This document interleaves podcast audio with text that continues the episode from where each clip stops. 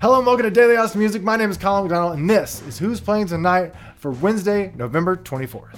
Now, first up tonight, you head down to the Continental Club at 6.30 for Joe James, or the Far Out Lounge and Stage has the 13th annual The Last Waltz Revisited at 7, or you can head over to Lambert's for dinner and a show songwriter series with Django Walker and host Clint Bracker.